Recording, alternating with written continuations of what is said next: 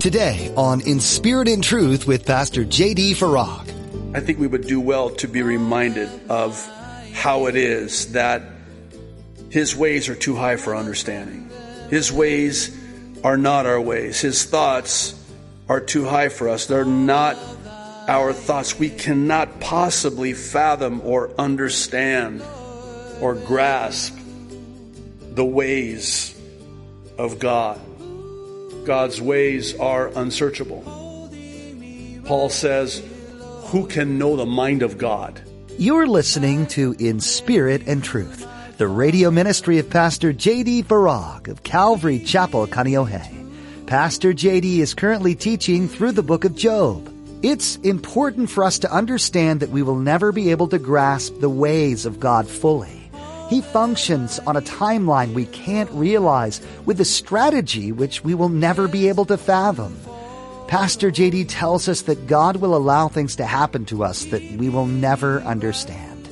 We must take peace knowing that it's not our job to. We're to simply trust in Him.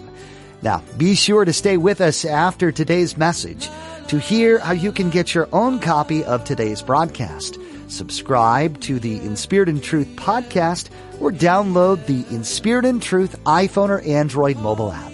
Now here's Pastor JD in Job chapter 11 with today's edition of In Spirit and Truth.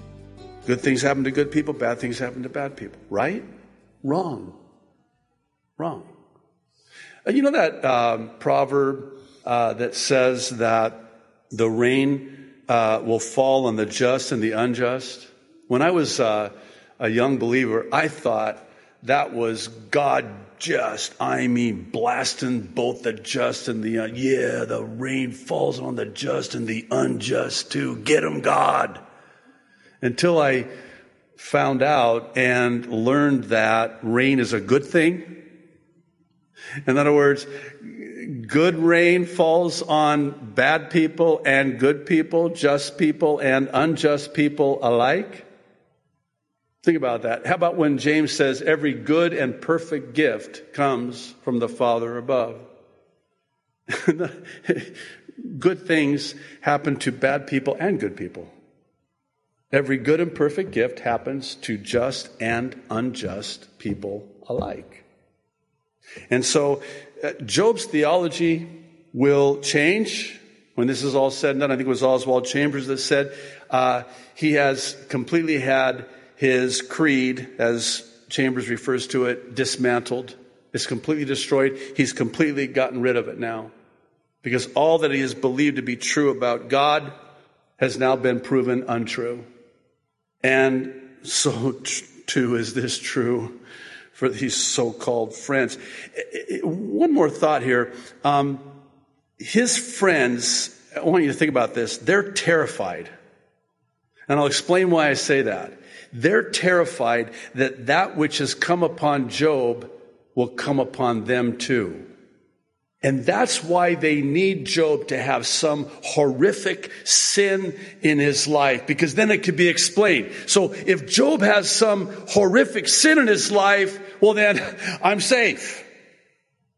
But if Job does not have some horrific sin in his life, and this is happening to him, and I don't have some horrific sin in my life, then that means that this can happen to me too. And that's why they are so resolute in Job confessing this sin that's in his life. Because then they're off the hook. But as long as Job has no sin, and he doesn't, then this could be them. This could happen to them. Well, let's. Um, talk about this so far. Just only so far we're going to talk about so far, and I'll tell you why.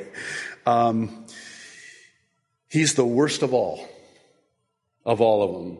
And it's interesting because he speaks the, le- the least. He's, thank God, that he only speaks here in chapter 11 and then again when we get to chapter 20. Um, He's the worst of all of them. He is the most ruthless of all of them. Even uh, Eliphaz had some tact. had some, uh, you know, he, he was not as cruel and ruthless and heartless as this Zophar was. Adam Clarke had this to say about him. He said he is the most inveterate of Job's accusers and generally speaks without feeling or pity. Uh, he's being kind. And then he says this, and this is interesting. I like this. He says, in sour godliness, sour godliness, he excelled all the rest. In sour godliness. You know, people like that, that are just, I mean, just, just people are, someone's coming to your mind right now, just as I said that. Just this sour godliness. I think uh, somebody coined the frame, phrase well intentioned dragons. Clarke goes on to say this chapter in the 20th comprehends all that he said. He was too crooked to speak much in measured verse. Um, let me just say one thing and then we'll move on to uh, chapter 12. We, we all have a Zophar in our life. And God forbid that we ourselves have been a Zophar in somebody else's life. I think we've talked about it before, and perhaps we'll talk about it again as we get, get and go through this book. But, you know, when somebody is really hurting, sometimes the best thing to say is nothing at all. Just keep your mouth shut. Just be there for them. You know, there's a, a proverb that says that a man is thought wise until he opens his mouth and speaks. In other words, you can have somebody in a room and they're quiet. They don't say anything. You're looking at them, wow, they seem so wise. And then they open their mouth and they talk and they remove all doubt concerning said wisdom. I mean, oh my goodness.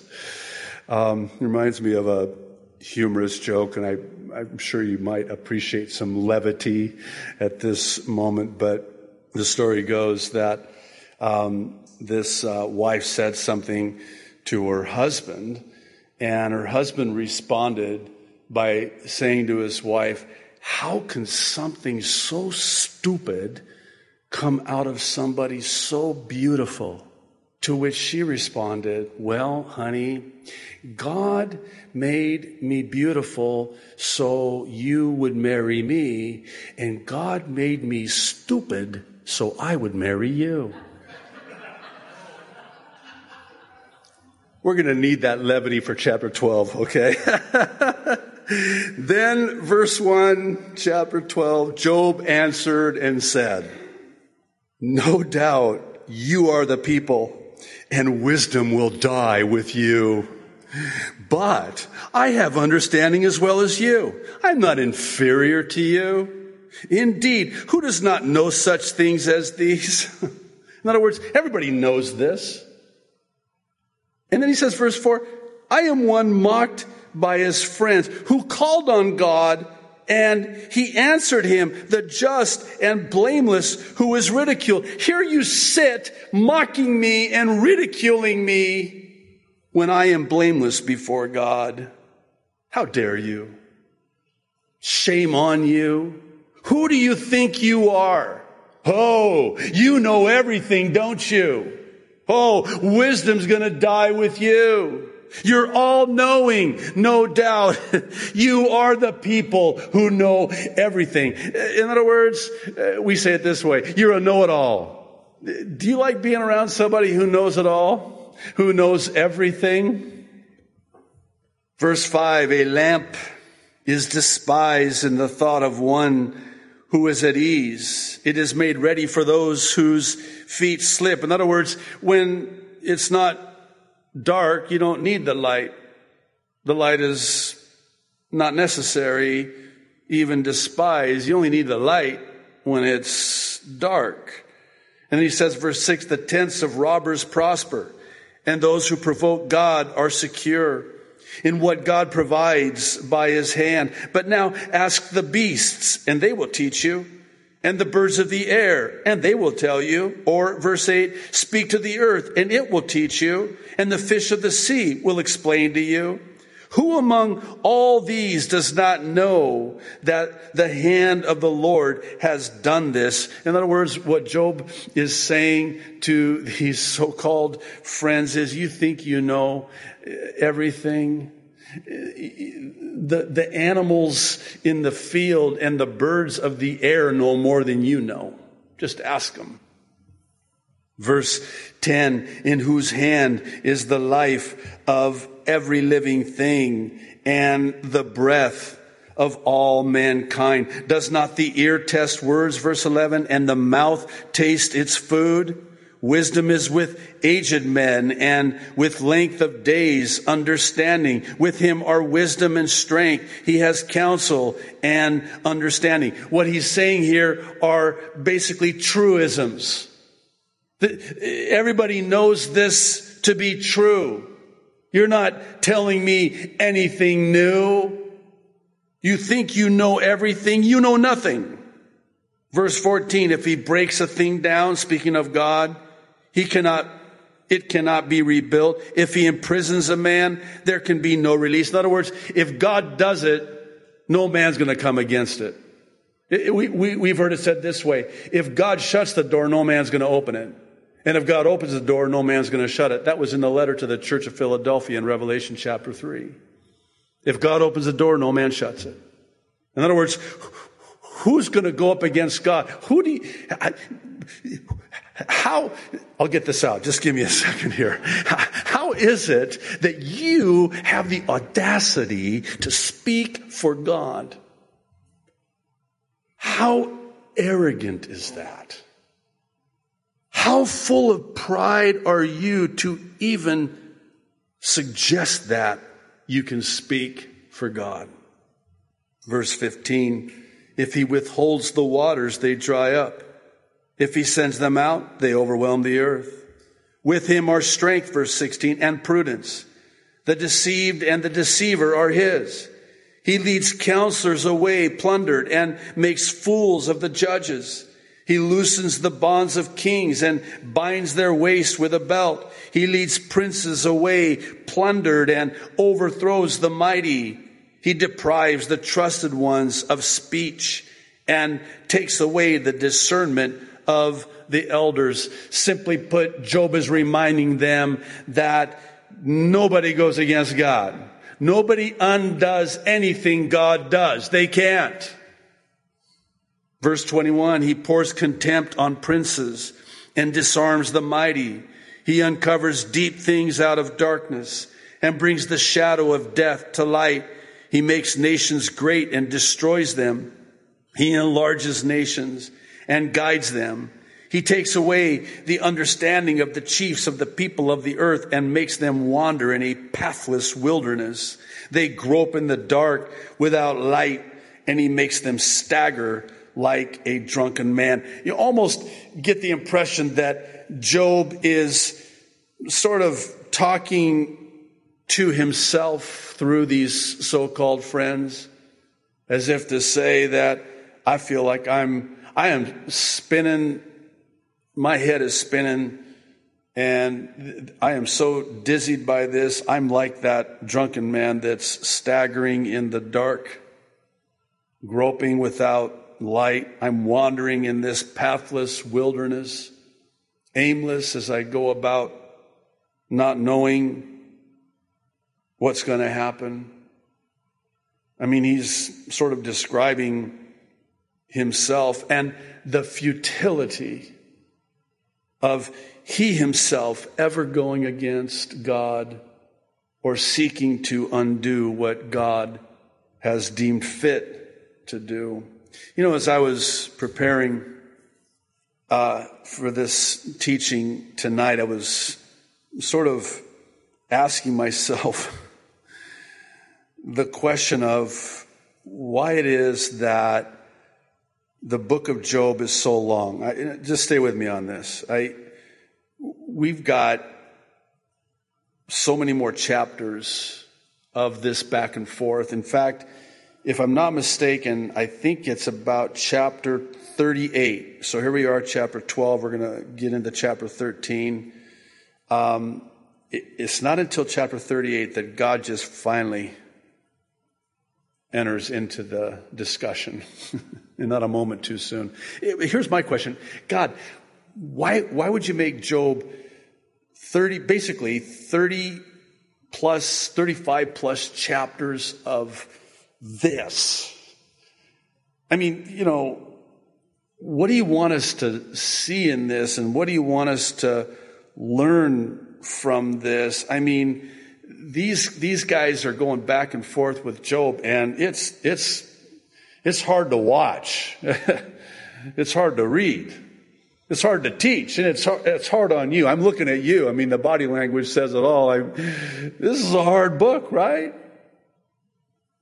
Well, so here's the Lord ministered to me. One of many reasons. And it's this. The reason why the book of Job is chapter after chapter of Job going back and forth with these so-called friends who are falsely accusing him to no end, calling him every name in the book. And Job seeks to defend himself and his God in his innocence and righteousness. Again, not sinlessness, blamelessness. The reason I believe it is, is that God wants to instill deep within us, indelibly etch on the tablets of our hearts and minds that man should not and cannot speak for God. And here's another thing.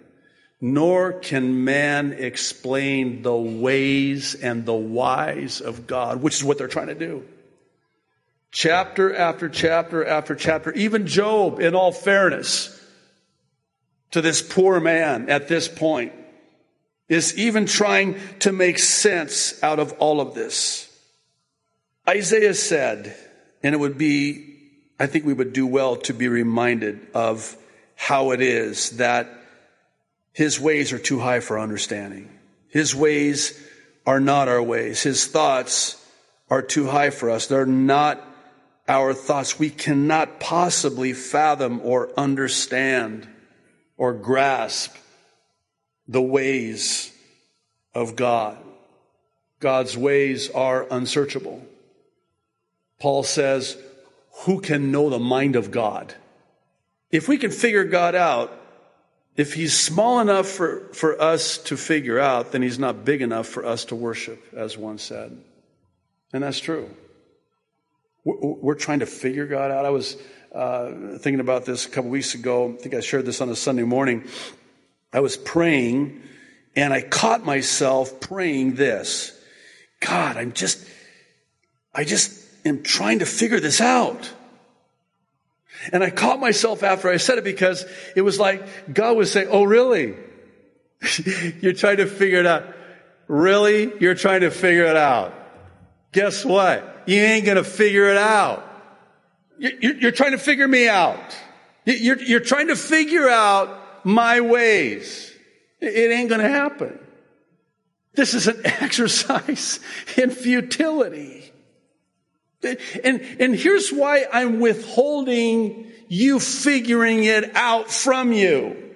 Because if, let's just say you could figure it out, and you did understand, then here's the problem. You're going to lean on that understanding and you won't lean on me. You're going to trust in what you figured out. You're going to trust in and lean on your own understanding. And is that not Proverbs 3, 5, and 6? Which, by the way, if you think about it, when is it that we acknowledge the Lord in all our ways? When we don't understand. When is it that we don't lean on our own understanding when we don't have understanding to lean on? When is it that we trust in the Lord with all of our heart when we don't understand and can't figure it out?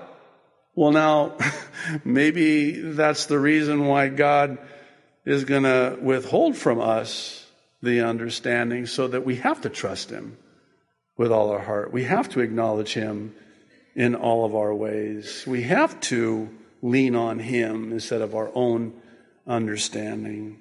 Well, again, it's going to get, I should probably warn you that this back and forth for all of these chapters till about chapter 38. It's actually, if you can imagine, going to get even worse.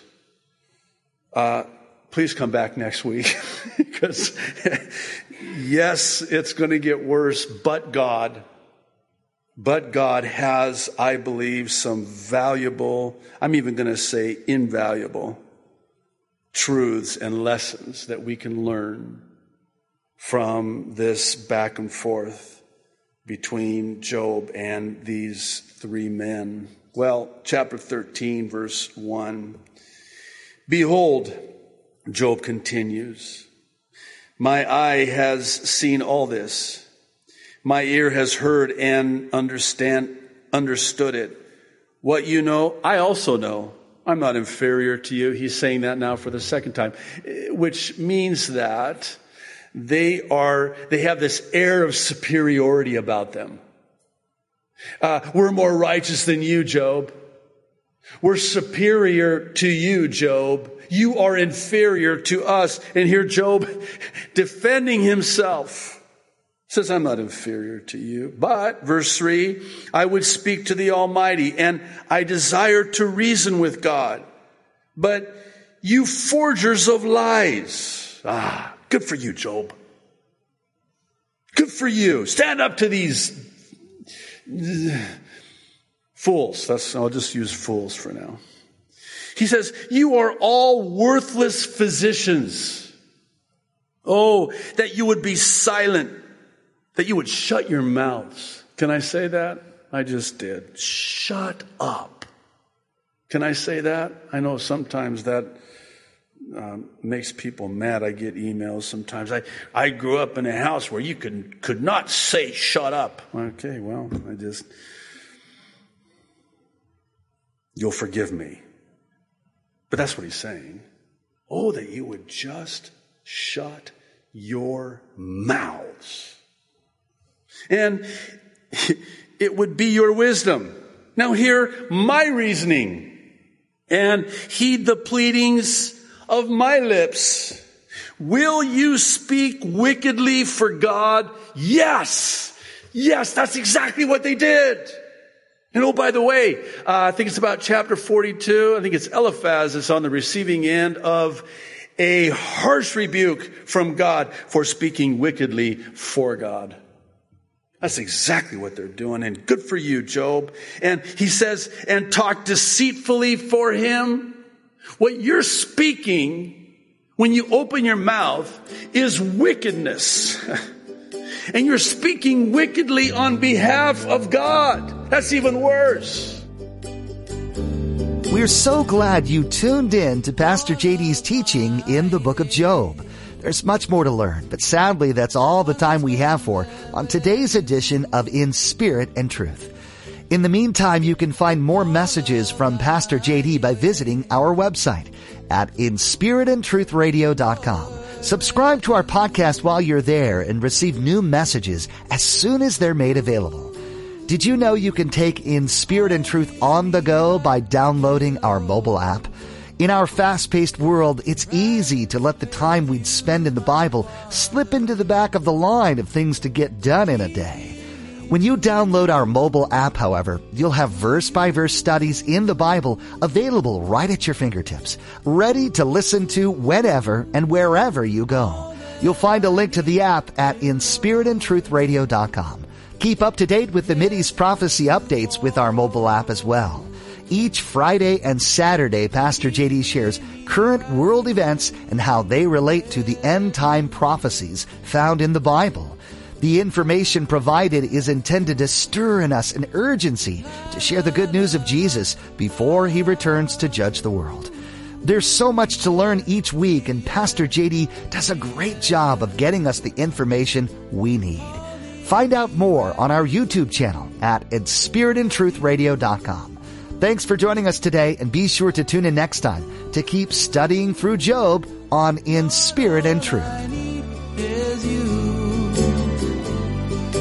Keeping me right with holding me true to